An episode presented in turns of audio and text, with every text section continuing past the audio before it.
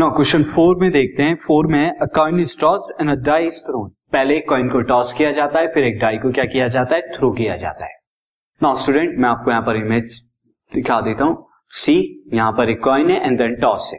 Again यहाँ पर मैं स्टार्ट करता हूँ तो फ़र्स्ट आप पहला काम क्या कर रहे हैं? एक कॉइन को टॉस कर रहे हैं तो आपको क्या मिलने वाला है? Either you will get head और टेल नाउ सेकेंड टाइम आप क्या करने वाले टॉस के बाद टॉस के बाद जो है, आप डाई को थ्रो करेंगे और डाई को जब थ्रो करेंगे तो you will get either one two three four five and six इनमें से कोई भी आउटकम हो सकता है। I two H three H four H five H six या फिर स्टूडेंट ऐसा हो सकता है कि कॉइन पर टेल आए एंड डाई पर वन कॉइन पर टेल डाई पर two and this is tail T three T four T five and T six तो ये आपके क्या हो जाएँगे? पॉसिबल आउटकम हो जाएँगे, यानी sample space